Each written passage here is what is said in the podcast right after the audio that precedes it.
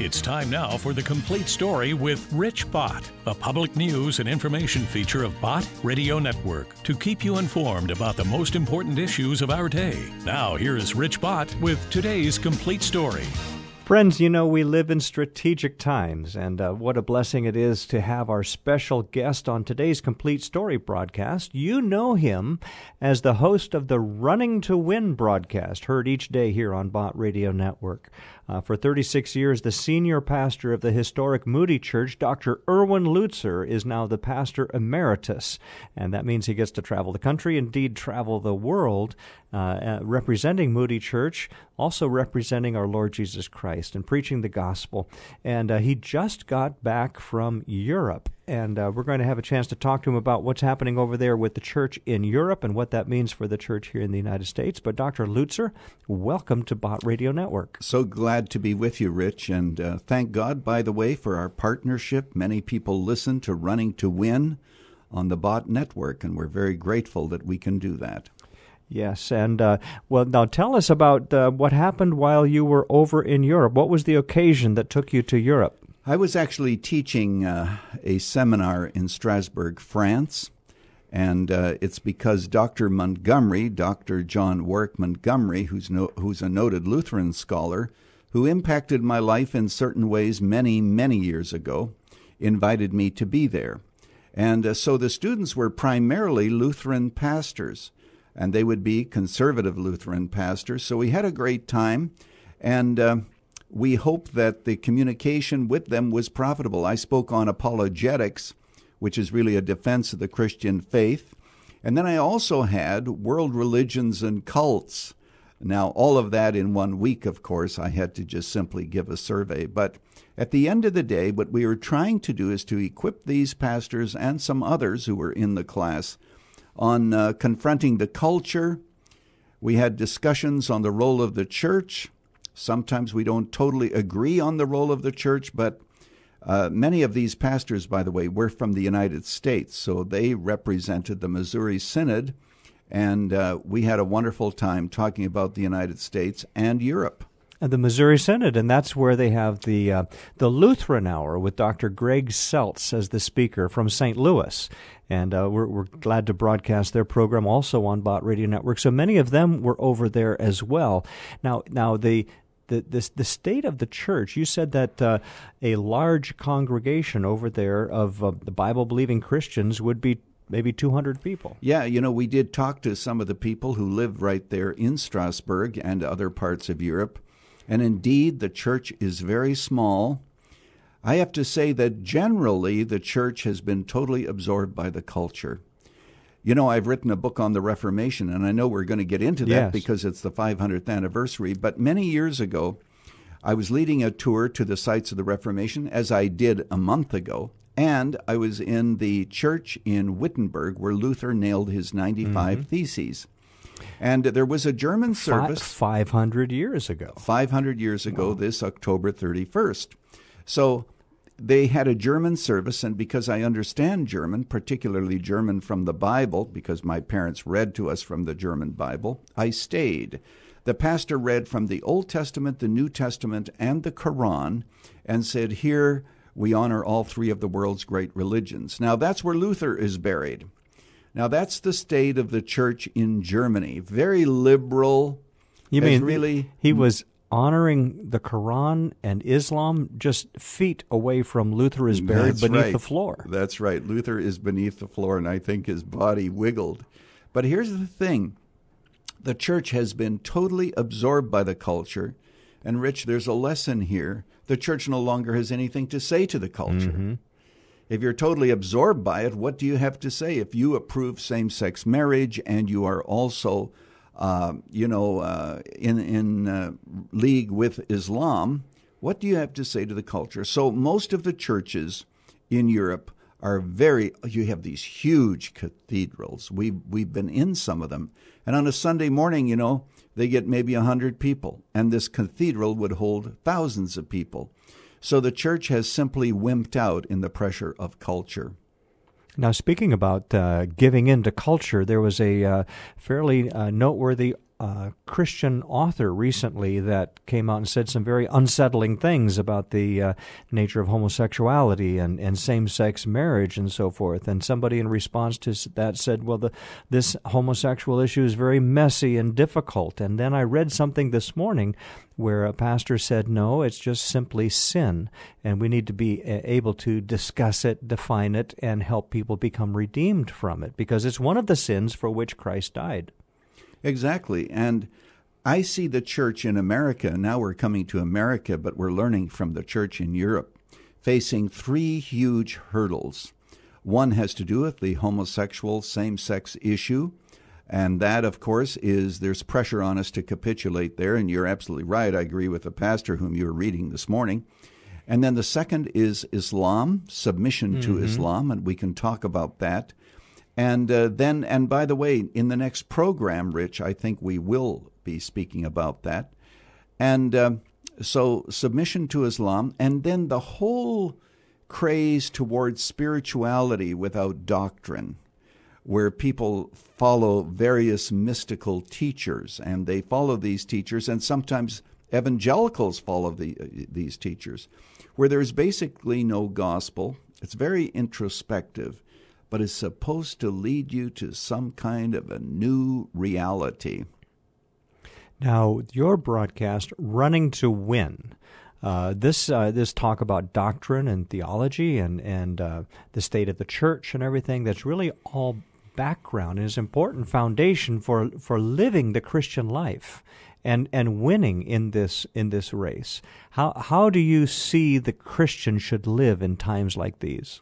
Well, you know, that's a really long story. And of course, winning to running to win, you know, our tagline is helping you all the way to the finish line. Yes. Because someday we are going to, the race on earth will be over, as we all know. But um, what we need to do is to have Christians who have courage, who have convictions. I, I, think, for example, of Luther at the Diet of Worms when he stood there and he made that very famous declaration that everyone listening should know by memory when he said, My conscience, he said, I will not and I cannot recant. To go against conscience is neither right or safe. He said, My conscience is taken captive by the word of God. I cannot and I will not recant. So help me God. Amen. Hier stehe ich, ich kann nicht anderes. Here I stand. I can do no other. Notice what he says My conscience is captive to the word of God.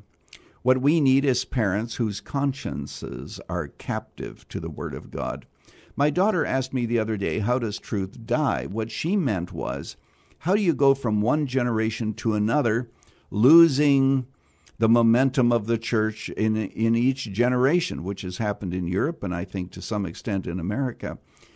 Unless parents intentionally motivate their children and commit their children and teach their children and train their children so that the faith is passed on is not going to be passed on. And the church can help in this process or the church can hurt.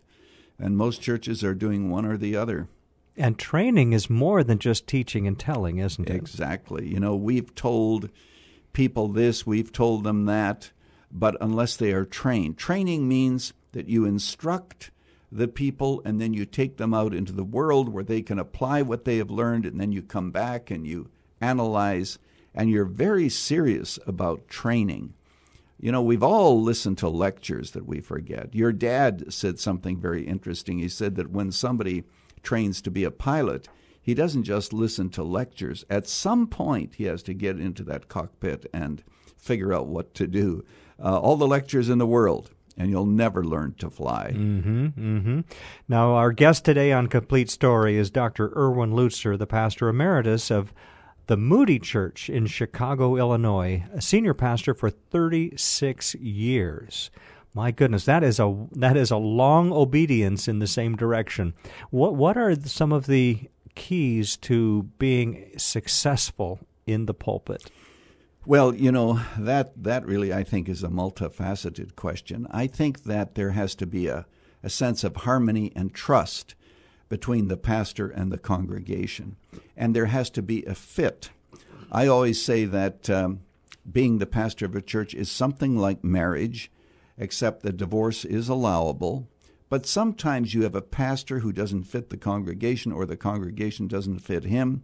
In my case, I think that my gifting and my training met the expectations of the congregation, so they were able to um, continue their support of the ministry. And by the way, I could have stayed on, but I knew that I was getting to the point where I wanted to do ministry outside the church while I still had some rubber on the tires, to use mm-hmm. an expression.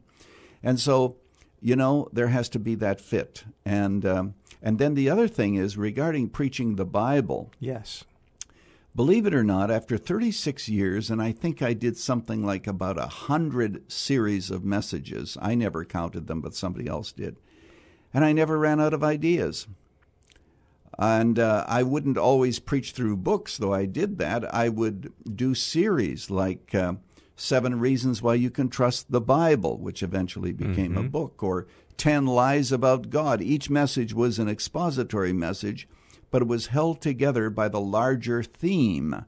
And so um, when you preach that way and you trust God to give you ideas and material, somehow he comes through. And as you preach the word of God, it's the living word that does that does the work. Really, isn't it true? Like you, you just um, you don't have to defend the lion; you just let the lion out of the cage.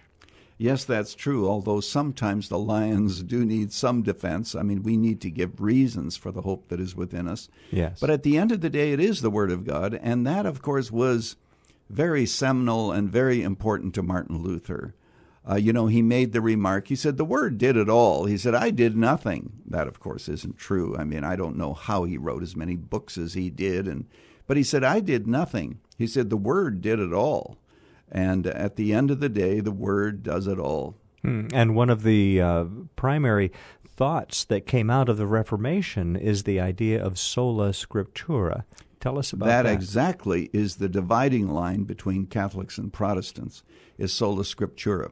When Luther nailed his 95 Theses to the castle church door, he entered into a number of different debates.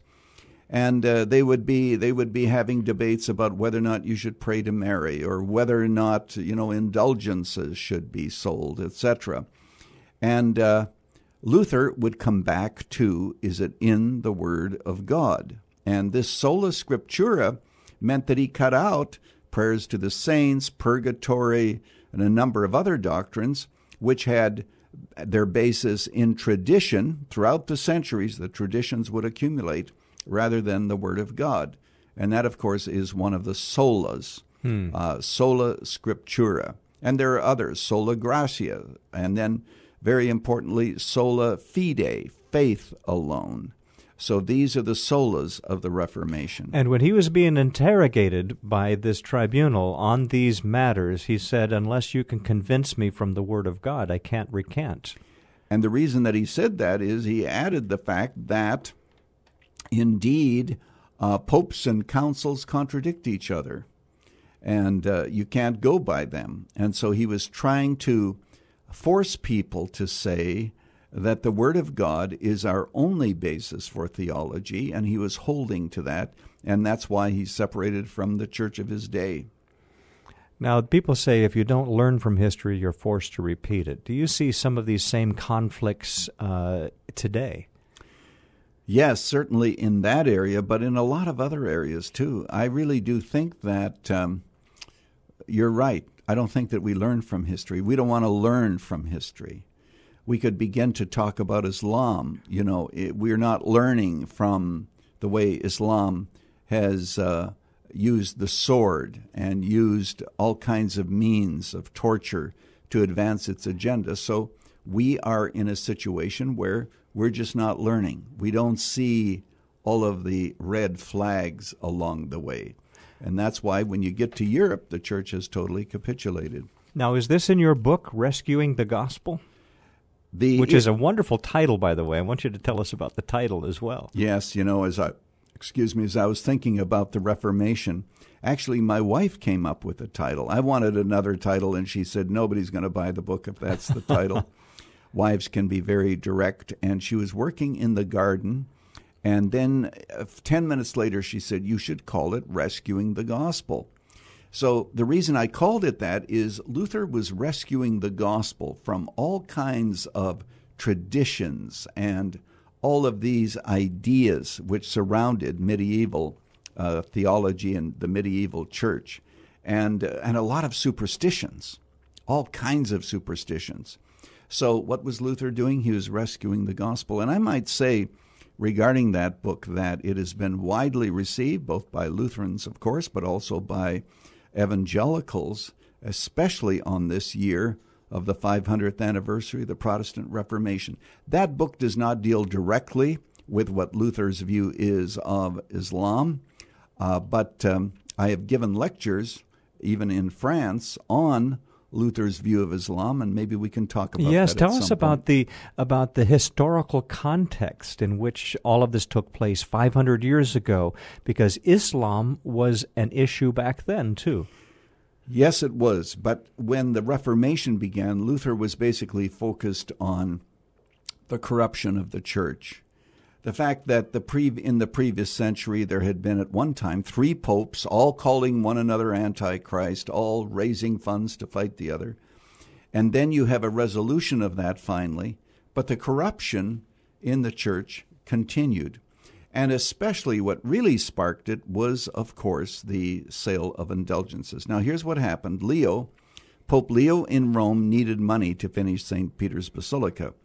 Uh, the uh, beams of the building that you see on television had already been laid, but it was lying there unfinished. A previous pope by the name of Julius had done that. And so, what Luther did was, excuse me, what happened is the Pope needed money. So he began the sale of indulgences. It's kind of a complicated story, but at the end of the day, this was to raise money for St. Peter's Basilica. Now, but, but explain what indulgences yeah. mean, because there was a rhyme that went with uh, about the coin yeah. when it hits the cup, it rings a soul to heaven springs, right. or something like that. An indulgence was the church's taking away the temporal consequences of sin. Ultimately, only God could forgive, but you needed to be punished because of your sin. You know, you couldn't just come to God and get scot free forgiveness. The church needed some indication that you were serious. So you uh, could do a good work, maybe the priest would ask you to do that. Or, even better, you could pay some money and you would get a document. And when I was in Europe a month ago, I actually saw in a museum, it's the first time I saw it, but they're in Wittenberg, an ancient indulgence that was printed on the printing press. This indulgence meant that you would be exempt from all temporal penalties. Now, the church still gives those out, the Catholic Church. Uh, Pope Francis and so forth, when he travels, says you can get a plenary indulgence, a complete indulgence, if you follow me on Twitter or some social network. You can find that out. I quote it in my book and footnote it. So the point is that these indulgences were being sold, and some of the people in Wittenberg crossed the river. They brought them back, and they said that they even had indulgences for sins they had not yet committed but planned to commit. And this is what got Luther angry. With reference to Tetzel, he was the most famous of the vendors. He's but, but the couldn't one. they also make a donation to um, free uh, into heaven yeah, a, right. a, a previously departed loved one? And that is the new wrinkle. Indulgences were sold in the past, but now they could be bought not only for the living but also for the dead. So Tetzel, and we'll get to your rhyme in a moment, uh-huh.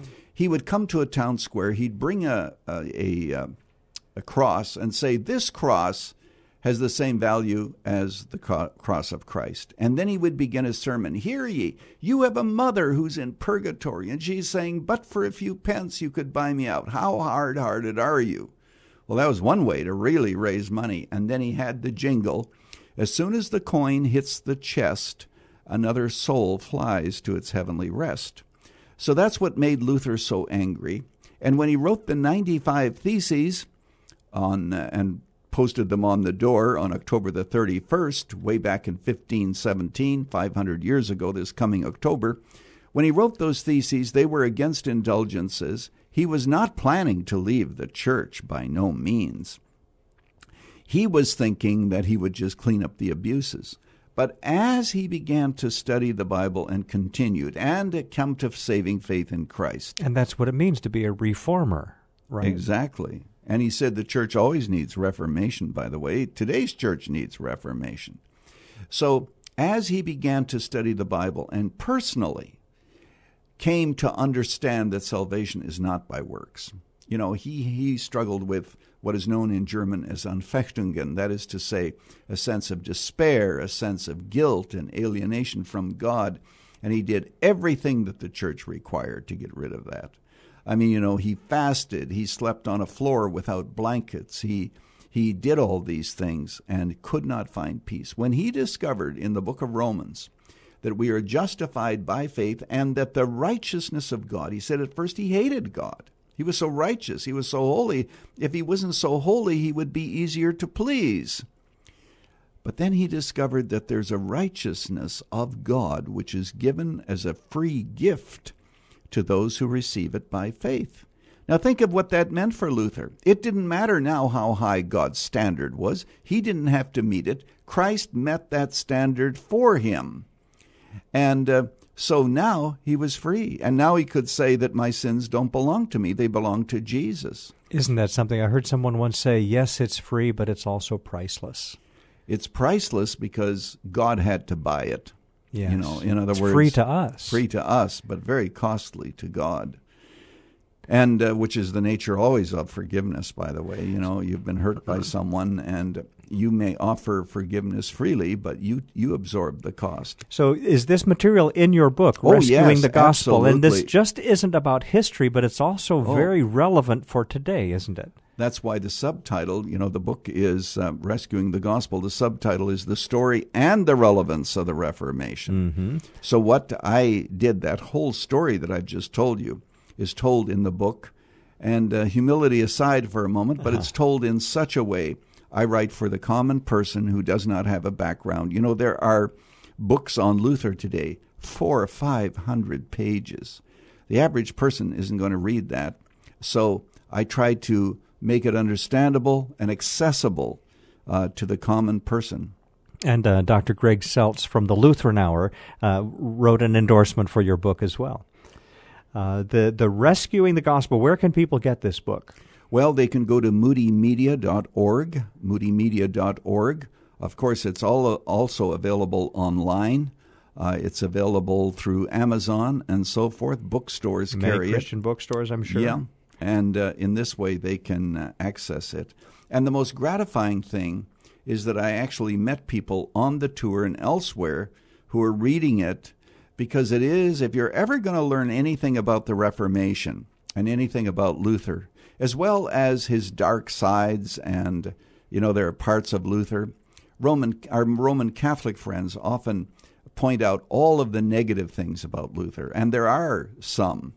But we focus on the positive because he recovered a gospel that was lost amid superstition, tradition, and um, a doctrine of works. And so that's why we honor him, even though we are not Lutheran. Now, the 500th anniversary comes up on, did you say October 31st? That's right. And it's October 31st every year. That's the anniversary. He did this on October 31st. Is there something significant about that? And, and, and is there a connection with Halloween? Yes, there was uh, what was known as All Saints' Day, was November the 1st. Not sure exactly whether or not it connects with Halloween, but it does connect with a feast, All Saints' Day, when there were relics that were on display in the castle church. I think nineteen thousand, some kind of uh, the castle church. Is that the castle Wittenberg? church where he where he nailed his ninety five theses. And there's the Wittenberg door, wasn't it? Right. Well, in Wittenberg, and those were on display on November the first. So it makes sense, since that was All Saints' Day, a time when you admire the saints and give a gift, it would make sense that he would uh, post his theses, which he only meant for debate, by the way. Mm-hmm. They were written in Latin, but somebody translated them into German. The printing press had been invented. Pretty soon it's all throughout Germany, and all of the Germans are saying, Jawohl, it's about time. Hmm. And there's 95 of them. That's a lot. Some of them are somewhat repetitious, but I'm thinking I don't have any before me here, but I'm going to guess that number 35 says something like this If the Pope is able to open purgatory and uh, alleviate the suffering of the saints, why doesn't he do it for love rather than being having to be paid for it? So these are the kinds of things They're that questions. He, uh, questions he he put forward, and uh, people read them and said, "Yeah, that makes sense." Now, um, I just want to mention this for the benefit of our listeners. If you would like to hear Dr. Erwin Lutzer preach at the Moody Church, you're going to be back in the pulpit there on that Sunday. Tell us about that. It's actually, I think, the 29th. The 29th. Uh, because uh, the um, 31st this year is a Tuesday. But so that, that's Sunday just before. Right. That's the 29th of October. I'm going to be speaking on the Reformation. In the morning, I speak on the Reformation, Luther's Reformation. In the evening, I'm going to talk about rescuing the gospel in America. And I'll talk about five different ways that the gospel is being distorted in evangelical churches. So you can come to Chicago for the whole day. How about making it a, a, family time? Bring your family, and uh, that'll be in the morning service, Moody Church, when I'll be speaking on the Reformation. And then will that be included on the Moody Church Hour that we still broadcast on Bott Radio Network? Oh, yes, I'm sure. I'm sure. And also throughout the week, that week, uh, we've already done some programs where the emphasis will be on the Reformation the last week of October. Our guest on today's Complete Story program is Dr. Erwin Lutzer, the pastor emeritus of the Moody Church, and for 36 years, the senior pastor of the Moody Church in Chicago, Illinois, and of course, of course the host of the radio broadcast Running to Win, heard here on Bott Radio Network, and also the author of many, many books, including one, The King is Coming and then seven reasons why you can trust the Bible. That's about apologetics. That's very important. And then one minute after you die. You know, there's a lot of books, movies about people maybe that went to heaven, what they saw, but this is what the Bible has to say about what you will experience one minute after you die. Can you touch yeah, on that just for a minute? You know, that book has blessed so many people. I remember receiving a letter from a widow who said, I keep it at my nightstand, and when I can't sleep, I keep rereading it because the book talks about heaven as far as we know what that's going to be like. One minute after you die, you meet Jesus, but what else happens? Mm-hmm. I discuss questions like, um, you know, your husband dies. Does he remember you? Well, obviously he does. He's not going to mm-hmm. know less in heaven than he does on earth. So these are the kinds of questions. The Lord has really used that book to bless people, to challenge people, and to lead people to saving faith in Jesus Christ because it also has a chapter on hell. Another very important book here When a Nation Forgets God. And we have that sense that America is beginning to forget God in, in our day. And there are many examples of what happens to other nations when they forget God. As a matter of fact, that's based on Nazi Germany. You know, I wrote a book entitled Hitler's Cross, and I, I, also wrote this book. You don't need to have read one in order to have read the other. They stand on their own feet independently. But one is entitled Hitler's Cross, and the other is Seven Lessons We Must Learn from Nazi Germany. When a Nation Forgets God, that's the actual title. I gave you the subtitle here. When a Nation Forgets God. Uh, what is that like? What does that have to do with law? You know, Hitler was the lawgiver. And um, that's why there's so much controversy when a new Supreme Court justice is elected, because show me your laws, I will show you your God. So those are the kinds of issues discussed in that book. And then your most recent book, Rescuing the Gospel, and that's what we've been talking about today. God bless you, Dr. Erwin Lutzer. Thank you for being with us today on The Complete Story, and thank you for your broadcast ministry, Running to Win. One of the things that I like most about your broadcast is at the end of the program when you have a little bit of a question and answer time, and you always do such a wonderful job, very biblical and very compassionate at the same time, answering difficult questions that people are going through. Thanks, Rich. Great to be with you. All right, folks, this is Rich Bott on today's chapter of the Complete Story program with Dr. Erwin Lutzer from Running to Win. Thank you for listening. We'll see you next time.